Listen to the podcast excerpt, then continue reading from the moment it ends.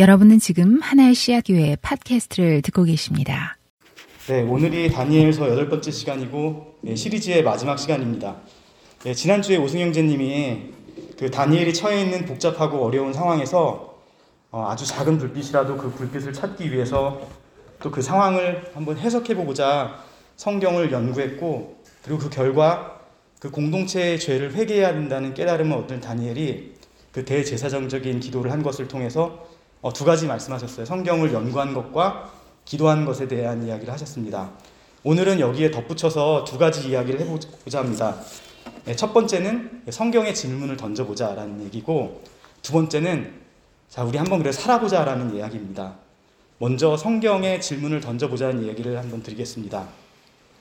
이 이야기는 지난 시간에 성경을 연구한 것과 관련이 많습니다. 어, 다니엘서는 정말 많은 사람들에게 그리고 특별히 어려움과 고난에 처한 사람들, 그리고 이 어려움 가운데 그 사, 삶의 길을 못 찾는 그런 사람들에게 어, 소망이 되고 길이 되었던 책입니다. 이런 사람들을 한번 이야기를 해볼게요. 첫 번째로는 쿰난 공동체 사람들 이야기입니다. 여러분이 공동체 들어보셨나요? 한 번씩은 들어보셨을 것 같은데, 그러니까 제2성전기, 어, 그러니까 바벨론 포로들이 돌아와서 두 번째 성전을 만든 시기로부터 어, 그 유대 로마 전쟁으로 성전이 부서진 70년까지 이때는 그 유대의 여러 교파들이 있었습니다. 신약에도 자주 나오는 사두개파, 바리세파도 있었고 그 중에 조금 소수파이긴 하지만 에세네파가 있었습니다. 근데 이 에세네파의 한 분파가 쿰난 공동체인데 어, 이들은 다른 유대인들과 좀 멀리 떨어져서 광야나 사막 사막이나 그 동굴에서 살았는데 그 지역이 쿰난이었습니다. 그래서 쿰난 공동체라고 불린 것입니다. 어, 이들은 광야에서 정말 참 금욕적인 생활을 했습니다. 이것은 이들이 어, 어떤 생각이었냐면 광야에서 야외의 길을 예비하라는 이사의 말씀을 따라서 살기 위한 것이었습니다. 기원 후 70년의 그 유대 로마 전쟁에서 이들이 전멸당하게 되는데 그때까지 이들은 광야와 동굴에서 신실하게 살았습니다. 근데 이 공동체는 당시에도 유대인들과 떨어져서 묻혀 있었는데 어, 1947년에 비교적 최근이죠. 이들의 묻혀 있던 존재가 드러난 일이 생기게 됩니다. 약간 동화 같은 이야기인데 1947년에 목사님 한번 말씀하셨던 것 같아요. 이 쿰난 지역의 한 목동이 양을 잃어버려 가지고 양을 찾으려고 가다가 너 동굴에다 돌을 던졌는데 뭐 그 양이 그 소리를 듣고 나올 줄 알았는데 동굴에서 항아리 깨지는 항아리 부딪히는 소리가 나는 거예요. 그래서 들어가 봤더니 거기에서 파피루스 뭉치들이 발견이 되는데 이게 바로 그 유명한 쿰난 문서라고 불리는 그 문서들입니다. 여기에는 뭐 당시의 문화나 어떤 생각에 대한 또 종교에 대한 자료들이 많아서 어, 그 당시에 이 사람들이 예수님을 어떻게 생각했는지 자신들을 어떻게 생각했는지 되게 귀한 자료가 되고 있습니다. 근데 이 글들을 잘 연구해보고 살펴보니까 여기 있는 글들이 성경의 어떤 한 책에 유독 그 reference를 많이 하고 영향을 많이 받은 것으로 보이는데 바로 그 책이 우리가 보고 있는 다니엘서였습니다. 이 문서들에는 이들이 다니엘서를 어떻게 읽고 또 해석하고 그더 나아가서 그 읽기를 통해서 자신들의 위치와 역할을 어떻게 받는지 그런 것들을 찾아볼 수가 있습니다. 이 당시 유대인들의 고민은 뭐였냐면 우리 배웠던 다니엘서 9장에 나왔던 것처럼 어, 예레미야 예언자가 70년 후에 회복된다고 했는데 도대체 회복이 언제 되는 거야? 라는 게 너무나 궁금했던 거예요. 그래서 쿰난 공동체들은 아마도 이들에게 주어진 전해온 그 말씀들을 씨름하고 해석하면서 이런 결론에 이르렀던 것 같습니다.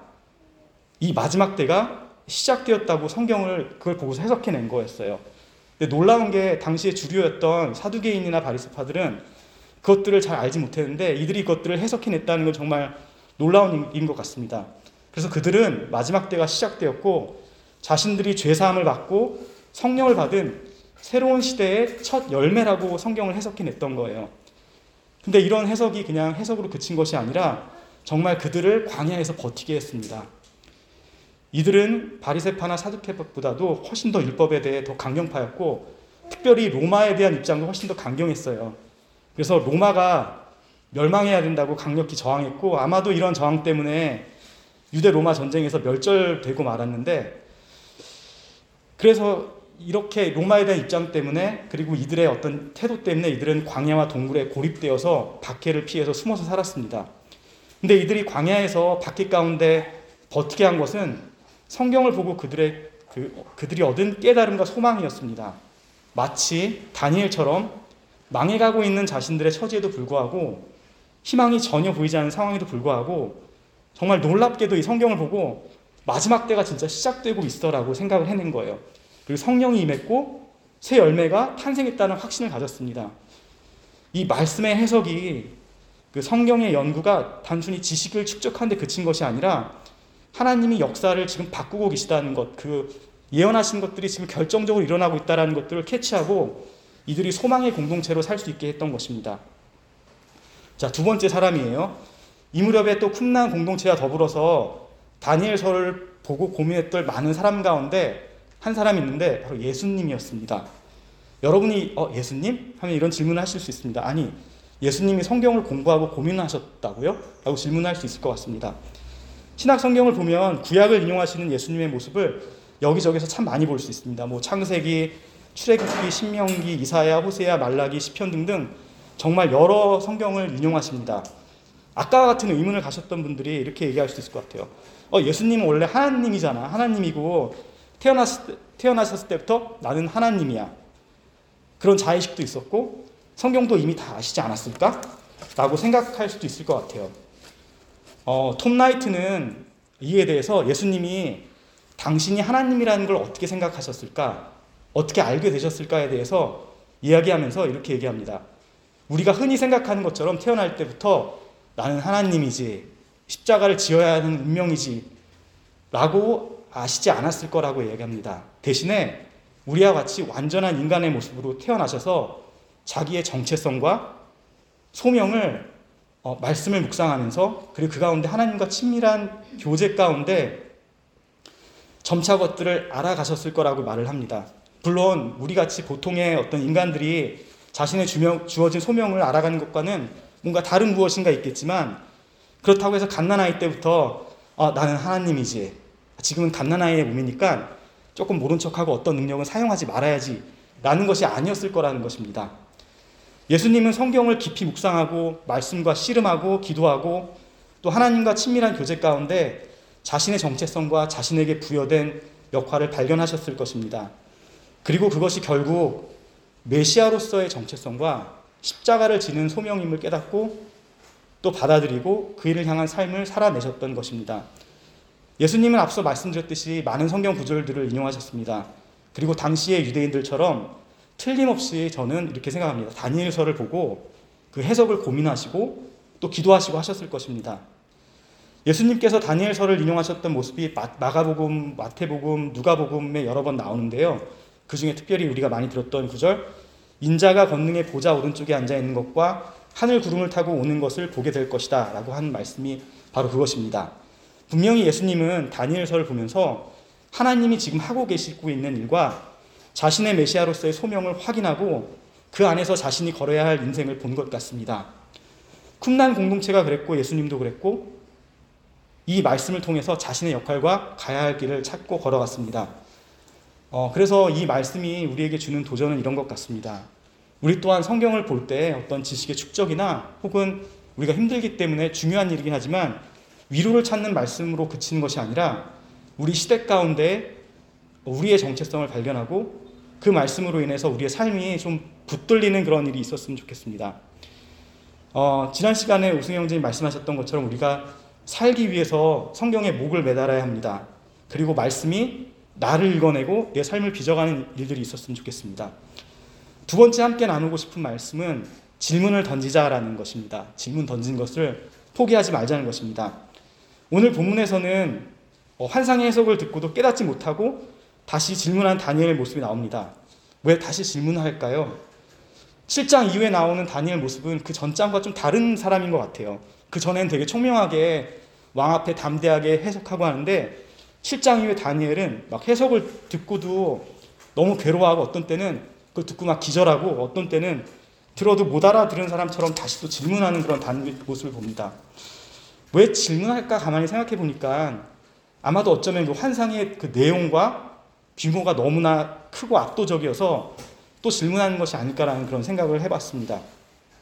이렇게 보면은 말씀을 들어도 너무 괴로워하고 뭐 쓰러지고 또 다시 질문하는 다니엘의 행동이 설명될 수 있을 것 같습니다. 그리고 또 다른 설명으로는 이렇게 생각해 볼 수 있을 것 같아요. 아, 그 환상이 좀 구체적이지 않, 아서 그럴 수 있지 않을까? 하나님이 승리하신다는데 도대체 지금 이 바빌론 제국은 어떻게? 이 메대는 어떻게 되는 건지 답이 되지 않는 것입니다. 그래서 다니엘이 질문하는 것 같아요. 그런데 이렇게 질문하는 것은 아주 중요한 것 같습니다. 말씀을 듣고 그것이 어떻게 구체화될 수 있는지 어, 고민하고 질문하지 않을 때 우리는 그냥 그 말씀이 되게 피상적인 차원에 머무는 것 같아요. 그리고 그거 그 말씀을 듣는 우리의 생각과 사는 모습도 좀 겉도는 그런 것 같아요. 어, 이것에서 벗어나는 방법은 무엇일까요? 저는 오늘 본문의 다니엘처럼 다시 질문하고 그 질문에 대한 대답으로 살아보고 또 뭔가 아닌 것 같으면 다시 질문하는 것 같습니다. 어, 성경 가만히 한번 보면은 좀 어려운 말 없잖아요. 사실은 되게 단순한 말이잖아요. 그래서 잘 생각해보고 질문해보지 않으면 그냥 좋은 말로 쭉 흘러가는 것 같아요. 저희 큐티 할 때도 많이 느끼지만 그런데 그 쉬운 말씀들이 내 삶을 건드리지 않으면 그냥 좋은 말로 내 삶에 어떤 영향도 주, 지 못하는 말로 끝나는 것 같습니다. 따라서 내 삶을 건드리게 하는 것들은 질문인 것 같습니다. 다니엘처럼 그 의미를 다시 질문하고 답을 찾기 위해 씨름하는 것 같습니다. 우리 교회에서도 예전에 목사님 말씀하시면은 말씀이 끝나면은 사람들이 목사님께 가서 막 질문하고 그랬던 것 같아요.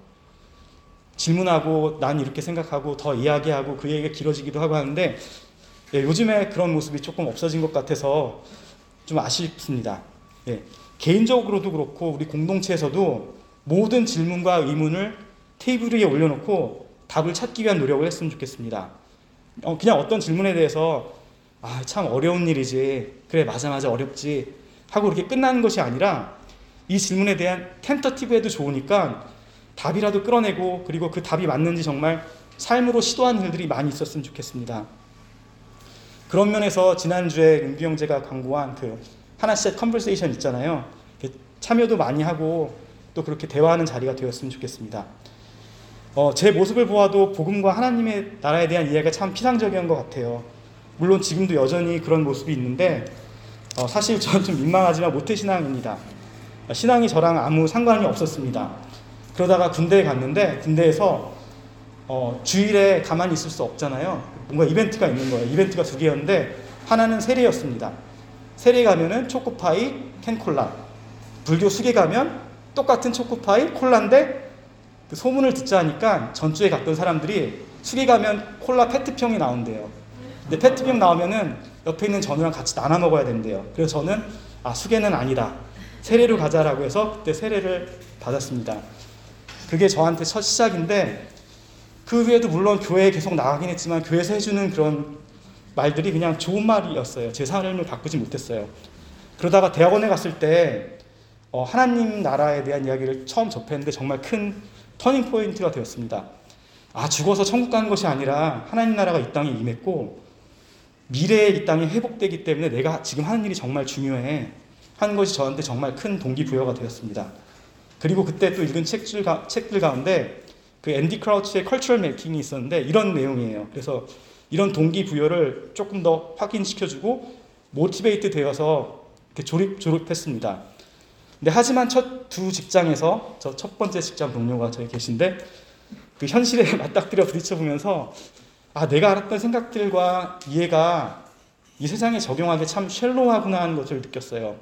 그때 반도체 회사에 다니고 있었을 텐데 우리 회사가 반도체 정말 잘 만들면은 애플 전화기에도 들어가고 그리고 그 앤디 크라우치의 책에 말했던 것처럼 아이폰 만들면 그 아이폰은 하나님 나라에서도 베토벤의 교향, 교향곡처럼 기념될 것이라고 그렇기 때문에 내가 열심히 하는 게 정말 중요하다고 그런 생각을 했는데 그런 생각이 깨졌, 깨졌던 계기가 있었는데 뭐냐면 애플 전화기를 조립하는 팍스콘 공장에 일하는 많은 노동자들이 미성년자였대요. 그 아이들이 하루에 11시간씩 노예처럼 일한다는 것도 알았고, 그리고 그 공장에서 그 해에 18명이 자살 시도를 해서 14명이 죽었다는 이야기를 듣고선 머리가 정말 하얘졌습니다. 만약 우리의 그 하나님 나라에 대한 지식, 복음에 대한 지식이 저처럼 쉘로하다면, 그리고 거기에 질문을 가하지 않는다면, 우리의 삶도 그냥 피상적인 것들을 추구하는 삶을 살게 되고, 그 말씀에 있는 정말 파워풀한 하나님의 경륜과 깊이를 알 수 없는 것 같습니다. 다니엘에게는 하나님 결국 다 하실 거야. 그렇게 들었는데 그 말이 끝이 될 수가 없었어요. 그래서 또 계속 물어보는 거예요. 이런 놀라운 일이 끝날 때까지 얼마나 더 오래 기다려야 돼요? 이 모든 일의 결과가 어떻겠습니까? 라고 또 물어보고 또 물어보는 것입니다. 우리는 질문을 멈추면 안 됩니다. 다니엘서 시리즈를 진행하면서 여러분들이 온라인에서도 그렇고 저나 오승영제님께 개인적으로 해주셨던 질문 가운데 가장 많은 질문이 그래서 어떻게 살아야 되는가라는 질문이었어요. 어떻게 살아야 되는가 질문에 대한 대답은 쉽게 할 수 없는 것 같아요. 하지만 그럼에도 불구하고 우리는 답을 찾아야 합니다. 어, 답을 쉽게 찾을 수 없다고 거기서 멈춰버리면 아 말씀은 그냥 말씀이지 우리 삶이 얼마나 복잡한데 나이브하게 그 말씀을 적용할 수가 있어? 이렇게 끝나버리고 되는 것 말게 되는 것입니다.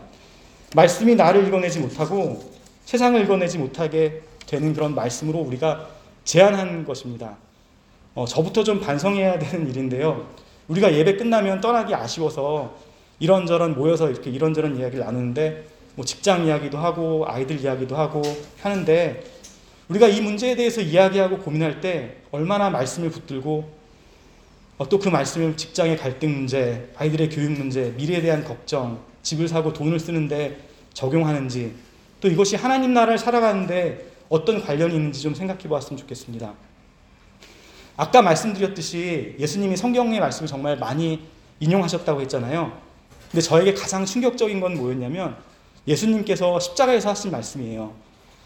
십자가에서 처절하게 하나님으로부터 단절되었다고 느끼는 순간 예수님께서 시편 21편을 인용하시면서 나의 하나님 나의 하나님 어찌하여 나를 버리십니까? 라고 말씀합니다. 그리고 마지막 숨을 거두시면서 시편 31편 주님의 손에 나의 생명을 맡깁니다라는 말씀을 인용합니다. 근데 저한테 충격이었던 거는 아, 어떻게 이 순간에 말씀을 인용하시지? 하는 생각이었어요. 정말 죽어가는데 어떻게 말씀을 인용하시지? 그러면서 깨달았던 것들은 예수님께서 이 말씀을 하셨던 것이 뭐 내가 성경 읽었어라고 자랑하거나 그저 좋은 말씀이요 좋은 말씀이야라고 했던 것이 아니라 그 말씀들이 자신의 어, 실존 한가운데 있었던 말씀이었고 자신의 존재의 의미나 존재의 의미와 끝에 함께한 그런 말씀이었던 것입니다. 즉 예수님은 그 말씀을 살아낸 것이었습니다. 우리가 좀 더 말씀을 붙들고 또 질문하고 그 예수님처럼 그 말씀들을 살아내는 그 시도들이 있었으면 좋겠습니다. 어, 마지막 주제인데요. 우리 살아내자라는 이야기입니다. 제가 한국에 드문드문 가서 그런지 어, 갈 때마다 부모님을 보면 이렇게 확확 늙으셨다는 걸 느끼는 것 같아요. 대학원에 다니고 있을 때인데 어머니랑 같이 마을 버스를 타고 다닌 타고 갔는데 어머니가 이제 그 요금을 딱 내는데 운전기사 아저씨가 요금을 요금을 넣은 어머니에게 할머니 할머니 잔돈 가져가세요 이렇게 얘기하는 거예요. 깜짝 놀랐어요. 누군가가 저희 어머니를 할머니라고 부르는 걸 처음 들었던 건데요. 아 우리 할머니를 우리 어머 어머니를 할머니라고 부르는 게 그 아저씨한테는 이상하지 않았지만 저한테는 큰 충격이었습니다. 그래도 한국 자주 가지 않아서 그런지 제가 부모님을 떠올 때면은 어, 기억하는 건 부모님의 건강한 모습인 것 같아요. 아마 그 초등학교 때 부모님의 모습인 것 같아요. 아무래도 부모님과 시간을 많이 보냈기 때문에 그 기억이 많, 많은 것 같아요. 그래서 그런지 왠지 지금이라도 한국에 가면은 왠지 아버님의 아버지 등에 이렇게 달려가서 점프해서 업어주시지 않을까 그런 생각을 하기도 해봅니다. 어, 근데 마찬가지로 제가 부모님이 늙지 않았다고 생각하는 것처럼 부모님도 저를 여전히 어린 아이로 생각하는 것 같아요. 아직도 어머니랑 전화하면 하시는 말씀이 갑자기 이렇게 뜬금없이 말씀할 때가 있어요. 야, 내가 너 뭘 많이 해준 것도 없는데 잘 자라줘서 참 고맙다 이렇게 얘기하시고 또 생활하기에 이렇게 넉넉하지 않은 연금일 텐데 아직도 그 연금에서 얼마를 떼어서 누나와 저의 통장에 넣어주세요. 이제 그만하라고 해도 그게 마음이 좀 편하신가 봐요. 어, 그런데 요즘 저는 그 저희 아이들을 보면서 어, 제가 저희 부모님에게 어린아이처럼 의지했던 그런 그 상상에서 확 빠져나오게 되는데 어, 뭘 느끼냐면 어느덧 제가 좋던 싫던 예전에 그 아버님, 아버지의 위치에 서 있는 것을 보게 됩니다. 뭐 한 가지에는 아침에 일어나면은 유리가 화장실 안 가려고 해요. 그래서 업어줘야지 화장실 가겠다고 떼쓰기도 하고 또 자러 갈 때는 제 등에 엎여서 저를 조종해야지 가는 거예요. 왼쪽, 오른쪽, 왼쪽, 오른쪽 해서 침대까지 가야지 되는 거예요. 그러니까 그렇게 저는 좋던 싫던 시간이 저를 예전에 아버지의 자리에 서게 했습니다. 근데 이렇게 우리가 우리 앞선 사람들 자리에 서게 된 게 부모님 자식 관계 뿐이겠어요? 어, 전 지난 시간에 오승영 형제님 말씀 드리면서 충격을 받은 말씀이 있었는데 뭐였냐면 농담처럼 한 말이에요. 뭐였냐면은 예전에 평균 수명으로 치면은 자기는 이제 노년의 초반에 들어섰다는 얘기예요. 어, 전 되게 충격받았어요. 제가 기억하는 오승영 형제님의 그 typical한 모습은 꽤 예전의 모습이긴 한데 그 코스타가 열리는 Wheaton College에서 러닝 슈즈에 반바지 입고 나시 입고 막 뛰어다니면서 여기저기 막 일들을 거두는 그런 모습이에요. 그리고 또 다른 모습은 제가 대학원 다닐 때 캠퍼스 성경 공부 모임을 섬기고 있는 리더를 섬기고 있었는데 이제 리더 모임이 며칠 뒤인데 할 게 없는 거예요. 그래서 막 하루 전에 막 오승영제님께 약간 떼쓰듯이 얘기하는 거예요. 아, 혹시 하나님 나라 강의해 주실 수 있어요? 소그룹 아 그거 아니면 소그룹 인도하는 거 어때요? 막 이렇게 해주시면 오승영제님이 꽤 곤혹스러워 하시면서 이렇게 얘기해요. 아 정우 형제 제가 무슨 강의 설교 자판기예요? 네, 그러면서도 그 리더 모임 시간이 되면 정말 어김없이 다 끝낼 수 없을 정도의 슬라이드를 준비해 주시고 어, 열정적인 모습으로 지금 같아요. 전해주셨던 그 모습이 생각납니다. 제가 이번 다니엘서를 오승 형제님과 함께 전해야 한다는 얘기를 듣고선 마음 한켠으로는, 한켠으로는 이런 마음이 있었어요. 아, 오승 형제님 더 잘하시니까 더 많이 전해주시면 좋겠다. 그리고 제가 전해야 되는 그 다니엘서 말씀을 보다가 자, 해석이 안 되고 막 씨름하고 있거나 아니면 회사에서 갑자기 무슨 일 터지고 있으면은 아, 오승 형제님께 전화할까? 순서 바꿔달라고? 그럼 들어주실 텐데. 네, 그런 생각이 솔직히 있었습니다. 네, 그러다가 우리 아이들 보면서 또 제가 어릴 때 그때 아버지의 위치에 이제 제가 와 있다라는 것들을 새삼 깨들어 깨달으면서 이런 생각을 했어요. 아 이제 내 차례가 되었구나라는 생각을 했습니다. 어, 저는 이제 40대 중반의 나이인데요. 그러면서 이제 내 차례지라는 생각을 했어요. 물론 들을 게 많이 없어서 송구하지만 어, 내가 받기만 하는 것이 아니라 좀 무언가 나눌 수 있는 사람이 되면 좋겠다는 생각을 했습니다. 어, 다니엘서 말씀으로 돌아가서 8절에 다니엘이 천사에게 모든 일의 결과를 다 들었는데 또 이해할 수 없어 천사에게 물어봐요. 천사님이 모든 결과가 어떻게 돼요? 근데 천사가 좀 천사님이 매정하게 이렇게 매정하게 들릴 수 있게 이렇게 대답해요. 다니엘아 가거라. 다니엘아 가거라. 미래가 어떻게 되는지 알아야 되는데 어떻게 살아야 되는지 알아야 되는데 다니엘에게 가거라 살아내라 라고 말씀하십니다. 참 매정하기도 하고 찜찜하지 않을 수 없는 그런 다니엘서의 결말입니다. 그리고 17절에 거기에 또 하나 또 칼을 꼽는데요. 얄밉게 들릴 수 있는 말을 천사가 이렇게 천사님이 이렇게 덧붙입니다. 기다리면서 참는 사람은 복이 있을 것이다. 저도 처음에 이 말씀이 무엇인지 좀 답답하기도 하고 아니 다니엘서의 대단원이 이렇게 끝나는 거야? 하고 좀 멘붕이 왔습니다. 그런데 이 말씀을 가만히 읽으면서 묵상하면서 어, 천사를 통해 전한 하나님 말씀이 어떻게든 혹독한 현실을 버텨보라는 말씀이 아니라는 걸 깨달았습니다. 그리고 또 그 말씀이 자 정우야 이제 내 차례가 됐잖아. 그러니까 이제 내가 뭔가를 이뤄내야 할 때야라고 말씀하는 것이 아니라는 것을 깨달았습니다. 13절에 이렇게 말씀합니다. 너 다니엘아 너는 끝까지 신실하여라. 너는 끝까지 신실하여라. 그러니까 말씀하시는 게 요구하시는 게 신실하라는 말씀입니다. 우리가 성공하든 실패하든 무엇을 이루든지 그렇지 않든지 간에 하나님께 충성을 다하고 다른 말로 하면 예수님과 그 의리를 지키고 놓지 말라는 말씀입니다. 어, 이 말씀이 저에게 좀 큰 위로가 되었습니다. 설교들을 준비하면서 아, 왜 이렇게 부족한 사람에게 이런 중요한 일을 맡겨졌지? 나보다 잘 전할 수 있는 사람도 많고 또 이렇게 귀한 예배 시간을 좀 허비해버리면 어떡하지라는 걱정과 좌절이 있었는데 어, 제가 봤던 그 다니엘의 말씀, 신실하여라 라는 말씀이 참 위안을 주었습니다. 제가 하는 말씀이 잘 전해질지 모르겠지만 주어진 말씀들을 준비하면서 어떤 때는 부족함도 많이 느끼고 또 여러 일들이 겹칠 때는 갈등하기도 했는데 한번 일해보고 싶었어요. 저도 어, 신실한 사람이 되어보고 싶었습니다. 하나님께 어, 신실한 사람이 되어보자는 생각을 했습니다. 하나님의 부르심은 성공하라고 무슨 일을 이뤄내라고 하는 것이 아니라 그렇게 신실하게 나를 믿어라. 나와 함께 가자는 초대였던 것입니다. 그래서 신실하라고 말씀하시는 것은 어, 부담의 말씀이 아니라 초대의 말씀인 것입니다. 어, 그렇게 제가 하나님 제가 한번 이렇게 신실하게 한번 해볼게요 라고 하고 있는데 어, 한 가지 깨달은 게 더 있습니다. 그것은 어, 사실 제가 신실한 것이 아니라 사실은 하나님의 신실하심이 어, 우리를 붙들고 있었다는 그 사실입니다. 13절에 너 다니엘아 너는 끝까지 신실하여라. 너는 죽겠지만 끝날 때에는 내가 일어나서 내게 돌아올 보상을 받을 것이다라고 말씀하십니다. 저는 이 말씀이 하나님께서 이렇게 말씀하시는 것 같아요. 나 다 알아 정우야. 내가 어, 살다가 실패할 수 있는 것도 알고 넌 아마 세상 앞에서 실패할 거야. 그리고 결국 넌 때가 되면 죽을 거야. 어, 그런데 너 나 믿지? 같이 가자 하고 물으신 것 같았어요. 어, 죽기까지 신실하신 하나님이 그 모든 일을 다 이루신 후에 우리를 초대하는 것입니다. 어, 실패해도 괜찮아 라고 말씀하시는 거예요. 13절처럼 너 결국 죽을 거야 라고 말씀하십니다. 그럼에도 불구하고 혹독한 현실에서 어, 신실해라. 그렇게 살아가라고 말씀하시는 것은 그게 끝이 아니기 때문입니다. 우리는 죽고 세상은 여전히 악하게 남는 것 같지만 그게 끝이 아니라는 것을 다니엘서가 말하고 있습니다. 어, 그리고 하나님의 신실하심이 우리와 세상을 꽉 붙들고 계시는 그 손길이 이것을 보증하고 있습니다. 하나님 나라가 완성이 될 때 전 예수님이 어, 모든 것을 회복해 주실 것을 믿습니다.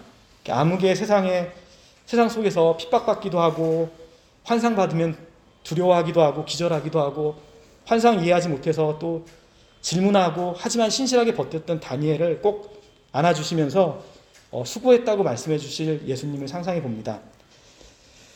어, 태어나서 한 번도 광야의 동굴을 나가보지 못한 어떤 사람에게 쿰난 공동체 어떤 사람에게 우리가 성령을 받은 새하늘의 철 열매라고 믿고 믿음을 저버리지 않았던 그 사람에게 나중에 예수님이 오셔서 환한 빛을 비춰주면서 따뜻하게 맞이해 주실 그 예수님 모습을 생각해 봅니다. 어, 다니엘서는 참 어두운 시대에 빛이 없던 시대에 쓰여졌던 책입니다. 망해버린 하나님의 백성 그리고 세계사적으로도 망해도 망해도 계속 새로 나온 그 강대국들 바벨론, 페르시아, 그리스, 로마 이어지고 있지만 그 환상을 붙들고 어떤 때는 핍박받기도 하고 기절하기도 하고 하는 그 다니엘은 참 외로 보이지만 다니엘은 신실하게 하나님을 의지하며 살다가 죽었습니다. 어, 그리고 이 책은 다니엘에게뿐만 아니라 예수님에게 그랬던 것처럼 쿰난 공동체에게 그랬던 것처럼 우리에게 신실하게 살아가라는 말씀을 하는 책입니다. 그리고 그 책은 사실 신실하게 살라고 하지만 신실하신 하나님의 이야기입니다. 다니엘에게 쿰난 공동체에게 어, 예수님에게 주셨던 말씀이 어, 우리 다니엘서를 다 봤지만 우리에게 주어졌습니다. 어, 다니엘서를 보면서 제가 나누어 나누고 싶었던 말은 어, 우리 좀 힘을 좀 내보자는 얘기입니다. 힘을 좀 내보자고요. 우리가 그 모든 말씀의 의미를 다 알 수는 없지만 어, 그 말씀을 붙들고 또 질문을 해보고 말씀을 내 삶의 생명줄처럼 붙잡고 살아보자 하는 것입니다. 우리가 우리의 관심과 안위를 넘어서서 우리가 받은 것들을 정말 많이 받았는데 어, 이제 우리 차례가 된 것 같지 않으세요? 그리고 그건 부담의 초대가 아니라 영광스러운 초대입니다. 그 영광스러운 초대에 우리가 어, 무언가 해볼 수 있는 공동체가 되면 좋겠습니다. 왜냐하면은 이 초대를 해주시는 분이 신실하기 때문입니다. 이 초대를 해주신 분이 신실하다는 것이 바로 우리가 믿는 복음이고 다니엘서를 통해 우리 공동체에 주시는 말씀입니다. 함께 기도하겠습니다.